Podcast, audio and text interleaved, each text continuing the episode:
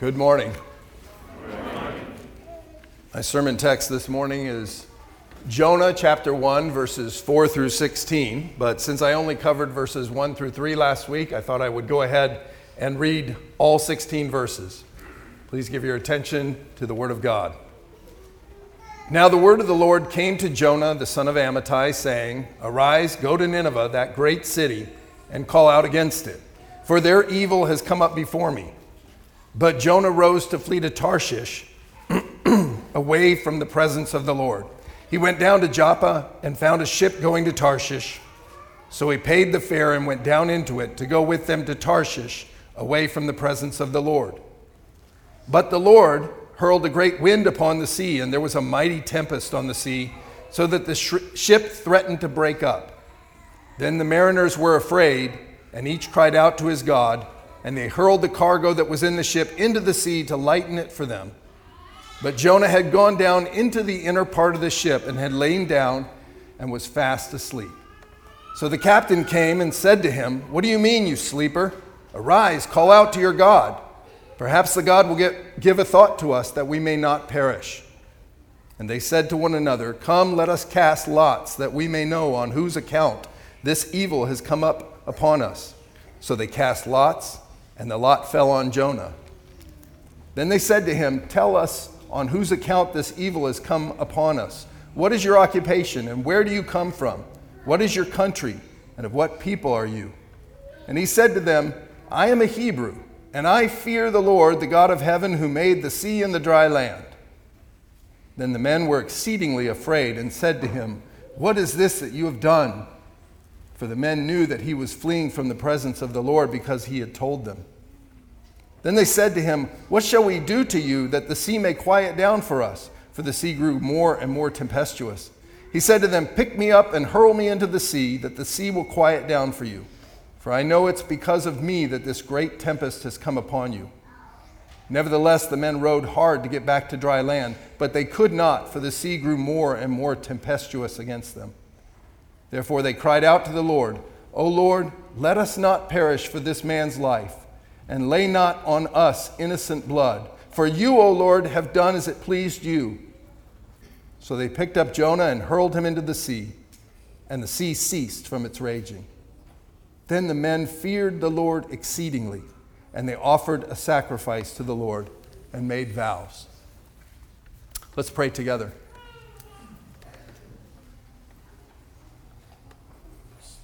Heavenly Father, thank you for this invitation to come and to sit at the feet of Jesus and to be instructed.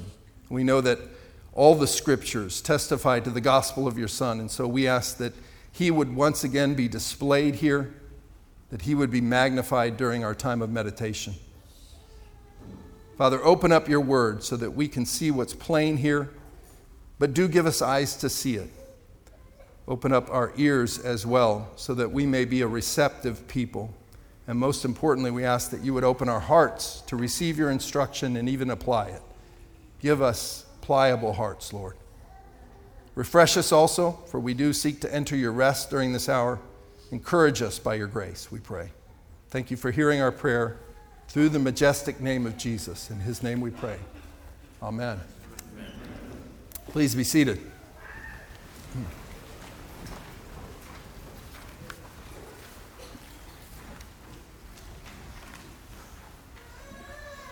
Sometimes people do not always live up to their confession of faith by demonstrating that they truly fear the Lord. And sadly, I think that Ravi Zacharias was one such man. I don't know if you know Ravi Zacharias. Uh, he died just a few years ago in 2020. He was uh, by birth an Indian. He grew up in Delhi, but he grew up in a Christian home to Anglican parents. However, as a teenager, he was a skeptic he did not believe the claims of Christianity, and he was also during this time, he was very depressed, and at one point he tried to kill himself.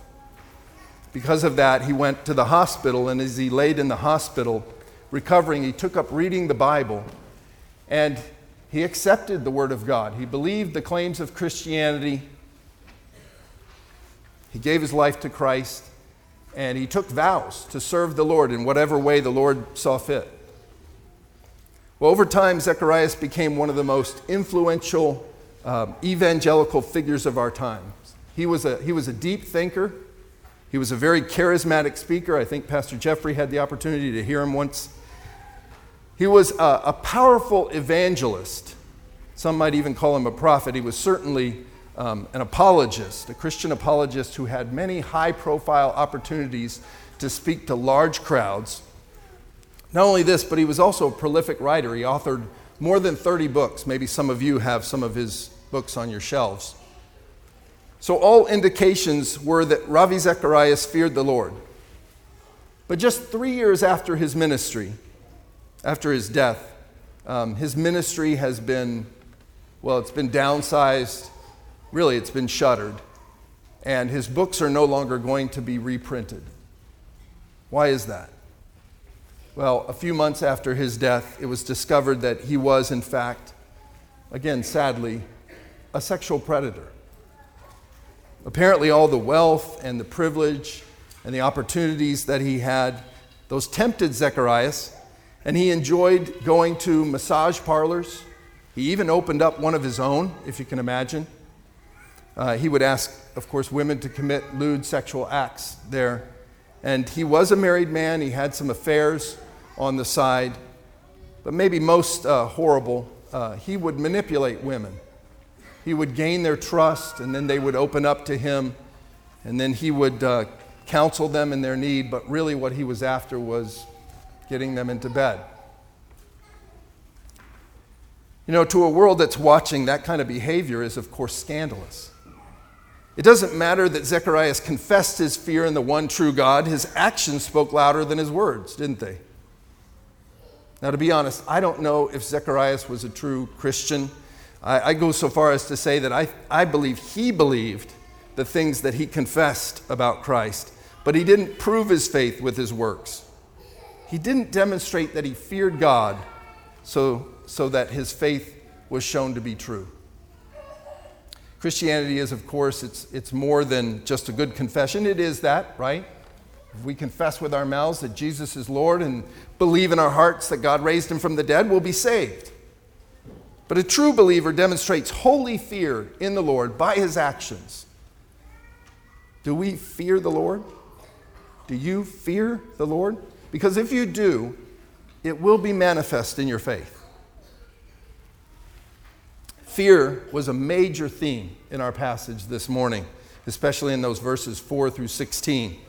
Notice, for instance, that throughout the account, the sailors were afraid, and their fear, it just seems to be increasing as we go along.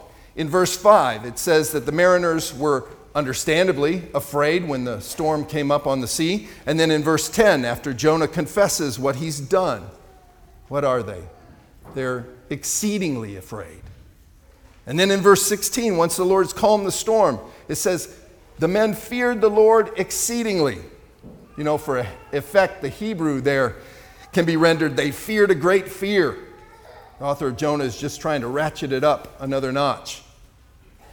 Isn't that interesting that they, they feared the Lord the most after he showed them his grace? We'll come back to that. Likewise, Jonah is said to possess fear. His confession, which appears right there in the middle of the passage, at least between verses 4 and 16 and verse 9, he says, I'm a Hebrew, and I fear Yahweh, the God of heaven who made the sea and the dry land. So we see that fear is mentioned often here. But whereas one man's fear is suspect, the fear of the sailors seems to be genuine. It seems to be true, doesn't it? Now, this morning, what I'd like us to do is to contrast these two so called fears by putting them side by side. First, we're going to look at the prophet's uh, fake fear, his confession that he fears the Lord. And then we'll look at the sailors. And I hope that what we'll see by looking at the sailors is that they truly did fear the Lord, as it was evidenced by a growing faith that God was working in them. So, first of all, we see that Jonah did not fear the Lord. In verse 9, Jonah says he fears Yahweh's, but his his actions uh, show us that his fear isn't sincere. How do, how do we see that? Well, I deduce it by the fact that Jonah was, first of all, sleeping, then he was also very silent, And finally, I believe he was even suicidal. First, notice he's sleeping. In verse 5, it says, Jonah, he's gone down into the inner parts of the ship where he's now fast asleep. You know, last week I mentioned that there was this repetition of the refrain going down. In Hebrew, it's yarad, right? He went down, yarad to Joppa, then went down, yarad into the ship, and now goes down to sleep. It doesn't say down there, but there is a play on words. Yaradam, right? Yarad, Yaradam. See, the sleep is meant to be seen as a part of his descent, his descent into sin and death and even Sheol, which is where he's headed unless the Lord intervenes. And as you know the story, the Lord is going to continue to intervene because we have that type of Lord.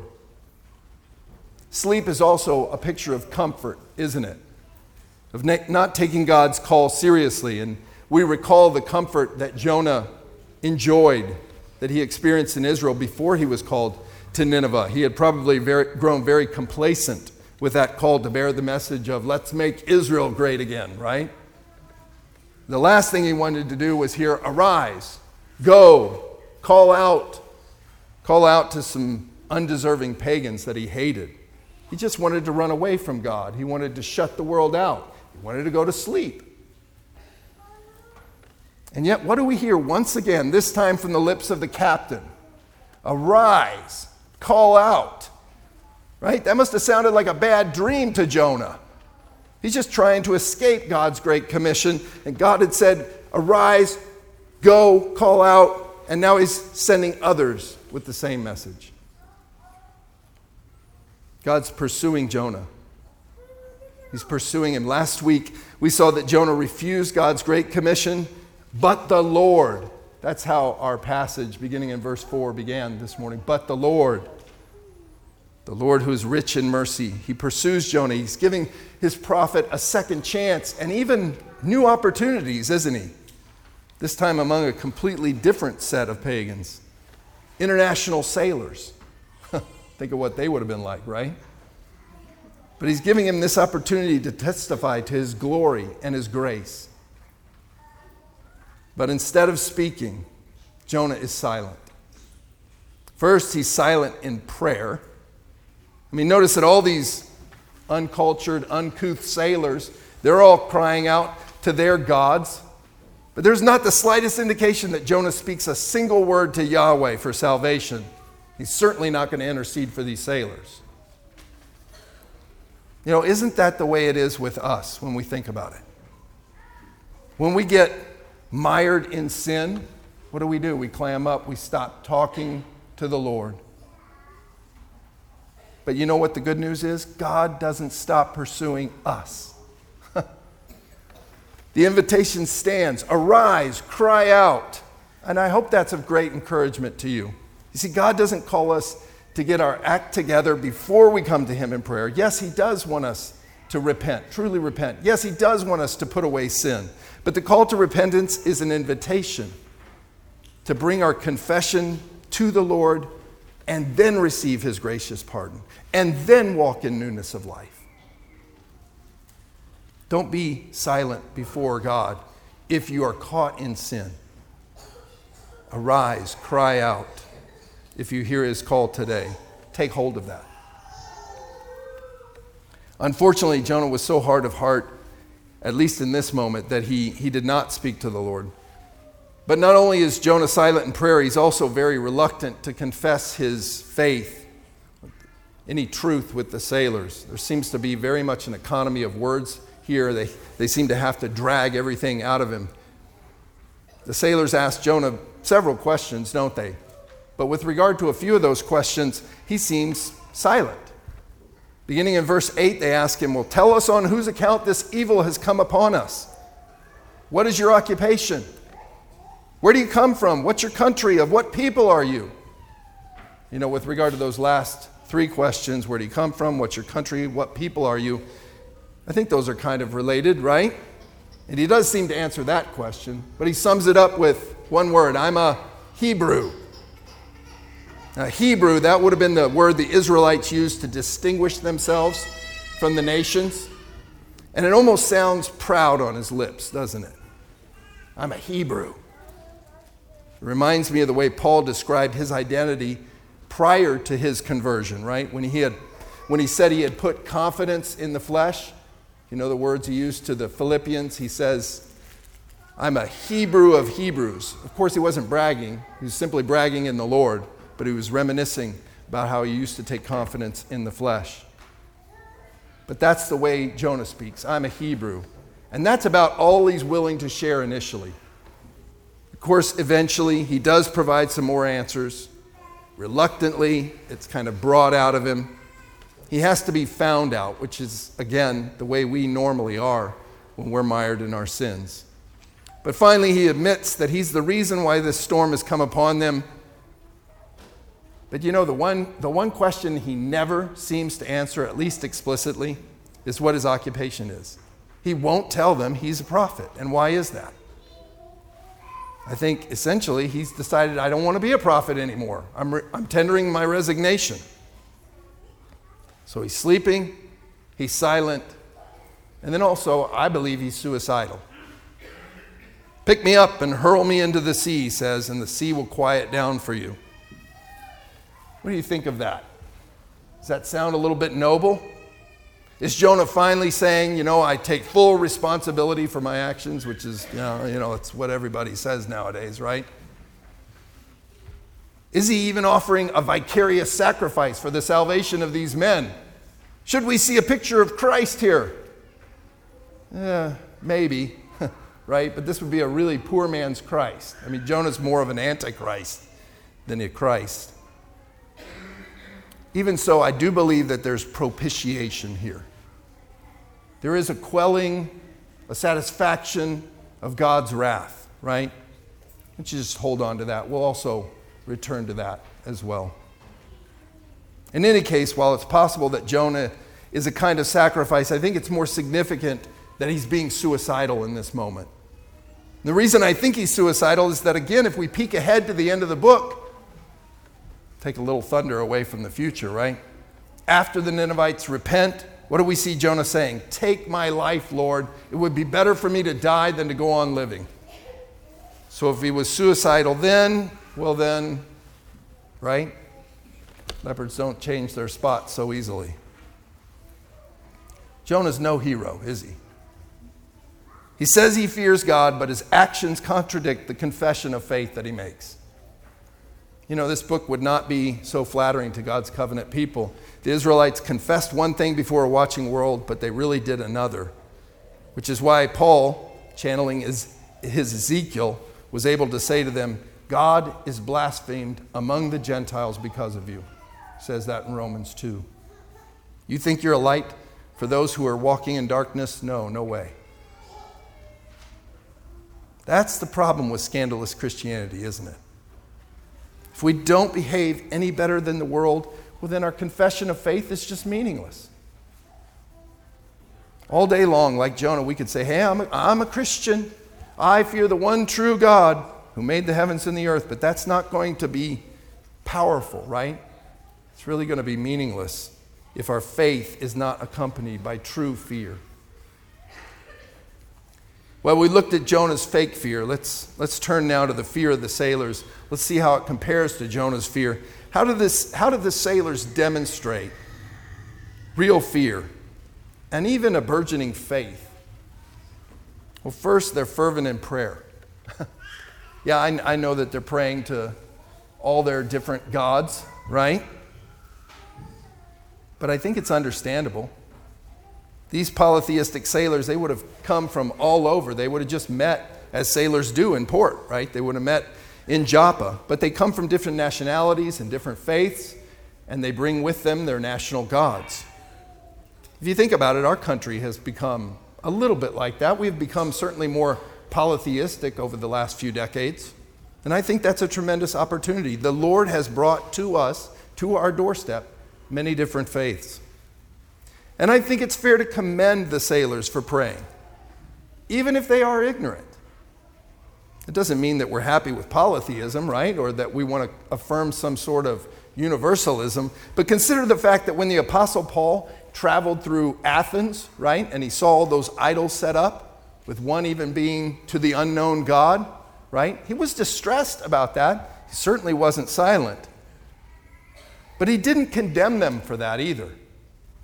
On the contrary, he commended them for being religious in every way. Before them, proceeding to declare to them the true God, the God who made the world and everything in it, who's not like idols, who can't be manipulated, and who's calling men everywhere to repent. He was very opportunistic. Paul even declared to them the man that God appointed to judge the whole world and declared to them that authority based on the action of him raising from the dead. Paul used the occasion of polytheistic worship to proclaim the mercies of God in Christ. So the sailor's prayers, I think, should be seen as an act of fear, if not mm, just a little seed of faith. Whoever draws near to God must believe that He exists, right? And that He rewards those who earnestly seek Him. Then also, the sailors demonstrate holy fear and an incrementally growing faith in the fact that they apprehend the nature of sin. Did you see that? Twice, both in verses 7 as well as verse 8, they say they want to know on whose account this evil has come upon us. They don't have to be convinced that a deity has taken notice of sin and is offended, right? And when Jonah is finally found out, what do they say? How do they react? What is this you've done? Does that sound familiar? What is this you have done? It's the exact same Hebrew that we find in Genesis 3, where God comes looking for Adam after he's rebelled. These men are praying, they're taking sin seriously, and they're open to God's revelation. In verse 7, it says that they cast lots to receive a divine sign of culpability. Now, we may look at this, we might be tempted to think this is witchcraft or the like, right? And certainly, if we were to roll the dice today or consult a Ouija board or what have you, that would be considered sorcery. But that's because God has spoken to us. He spoke to us in the past, many times, in various ways, through the prophets. In these last days, He's spoken to us by His Son, who is the image of the invisible God, right? We don't lack anything, so we have no excuse. But we do see in the Old Testament, when there was no prophet, speaking for God. Hello, paging Jonah, right? We could use a little prophecy here. We could use a little revelation from the one true God. But when there is no revelation, that the Israelites themselves, they would consult the Urim and the Thummim, like stones, like dice, if you will. That was basically canton cleromancy, divination, by casting lots. And so I think they are to be commended for attempting to find out the source of sin and the source of the disaster that's come upon them. And then also, just notice how in verse 8 they simply say, Tell us. They want to know. Tell us, Jonah. They have ears to hear. They'll take anything to heart that he tells them to do. I guess almost anything, right? Because Jonah does tell them to throw him overboard, but what do they do instead? Well, they dig, dig in their heels and they row all the harder, trying to get back to shore, trying to save themselves, but that is not going to save them. That isn't the way God operates. He doesn't say, try harder. He also doesn't say, okay, well, now that I have your attention, I'm like all your other gods, right? I just wanted your attention, just wanted your recognition. You can manipulate me how you, how you will, right? I'll let it go. No, that's not our God. Sin must be dealt with, it must be dealt with through sacrifice. God will by no means leave the guilty unpunished. And here is, I think, where we see a picture of propitiation. An appeasement of God's wrath via sacrifice is required. And so Jonah goes overboard. Jonah must die. The sailors, they begin to realize this but they aren't really confident in that solution. And so, again, here, I think that they're to be commended for their fear. Prior to throwing Jonah overboard, they pray to Yahweh. By the way, how significant is it that they are praying to Yahweh now? Right? Do you see that? They're not praying to their other gods anymore. Has God granted them the gift of faith? We'll see. They pray, Yahweh, you've done as it pleased you. That is, we submit to your sovereign will. We may not understand everything that you're doing, but we submit to you and then also lay not on us innocent blood.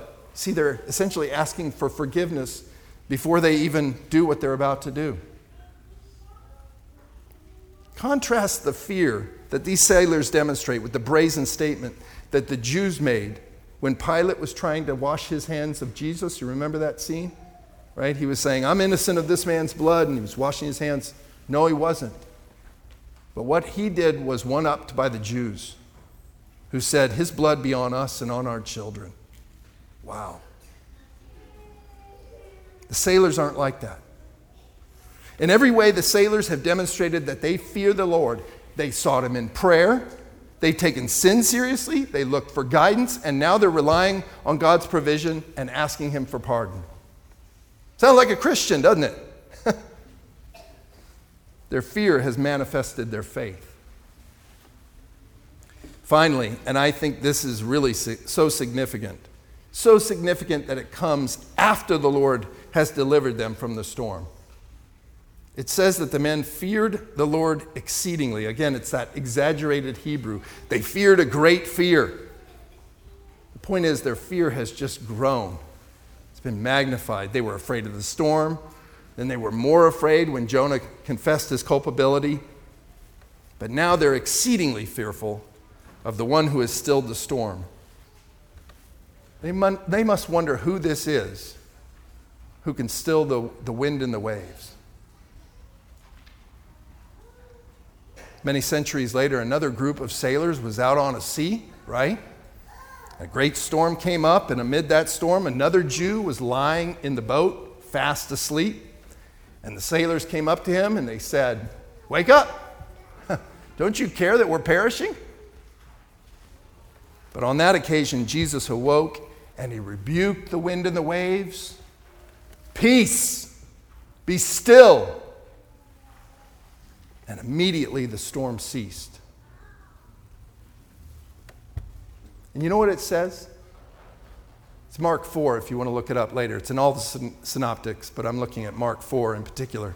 But it says that those sailors were filled with a great fear. Who is this that even the wind and the waves obey him? You see, God's salvation makes us fear him. That's a sign of true faith. What did we sing earlier today? From Amazing Grace, those so familiar words, right? We sang, "'Twas grace that taught my heart to fear." Grace taught my heart to fear. Grace, my fear is relieved, yeah, but grace taught my heart to fear? These words, they were penned by another former sailor who himself eventually became an Anglican minister, became one of the most influential evangelical figures in modern history. And it wasn't Ravi Zacharias. May God truly have mercy upon his soul. It was John Newton. Newton was a sailor and he was a slave trader. He was a cruel man. And on one of his journeys, he found himself caught in a terrible storm. And in his fear and distress, he called upon the Lord for salvation. And God had mercy upon him. He delivered him out of that storm, and Newton became a Christian. Actually, the story is a little more complicated um, than that. He went on for slave trading for a while, right?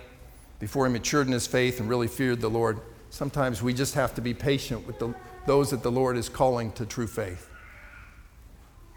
But in time, Newton understood that God saved a wretch like me.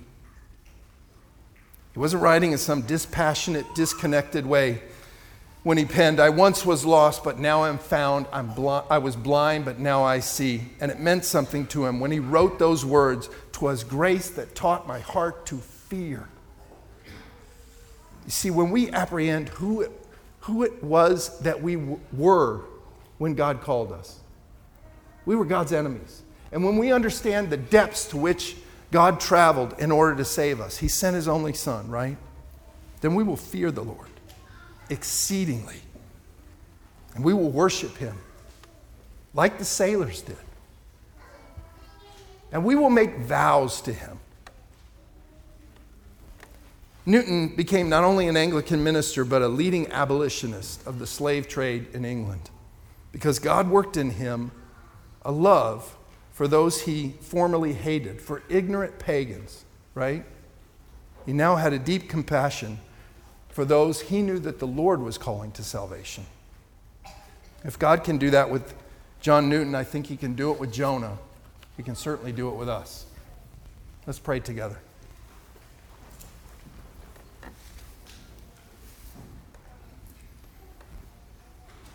Gracious Lord, uh, we ask that you would give us humility. Help us to see that we're not really that different from Jonah. Take away the confession of our lips that we are proud Hebrews, proud Christians, especially if our faith does not always show that we fear you. Give us instead a confession that affirms that we're simply wretches who are saved by your amazing grace. Father, we ask that you would give us a desire to cry out to you in repentance, and then we ask that you would use us for your service. Give us a heart of compassion for those who are perishing, but those who you are drawing near. And above all, we ask that you would make us a people who fear you at all times and exceedingly. May others take note of that fear as they come into contact with us and become worshipers of the one true God. Even worshipers of Jesus, the God who stilled the storm. And we pray in his name. Amen.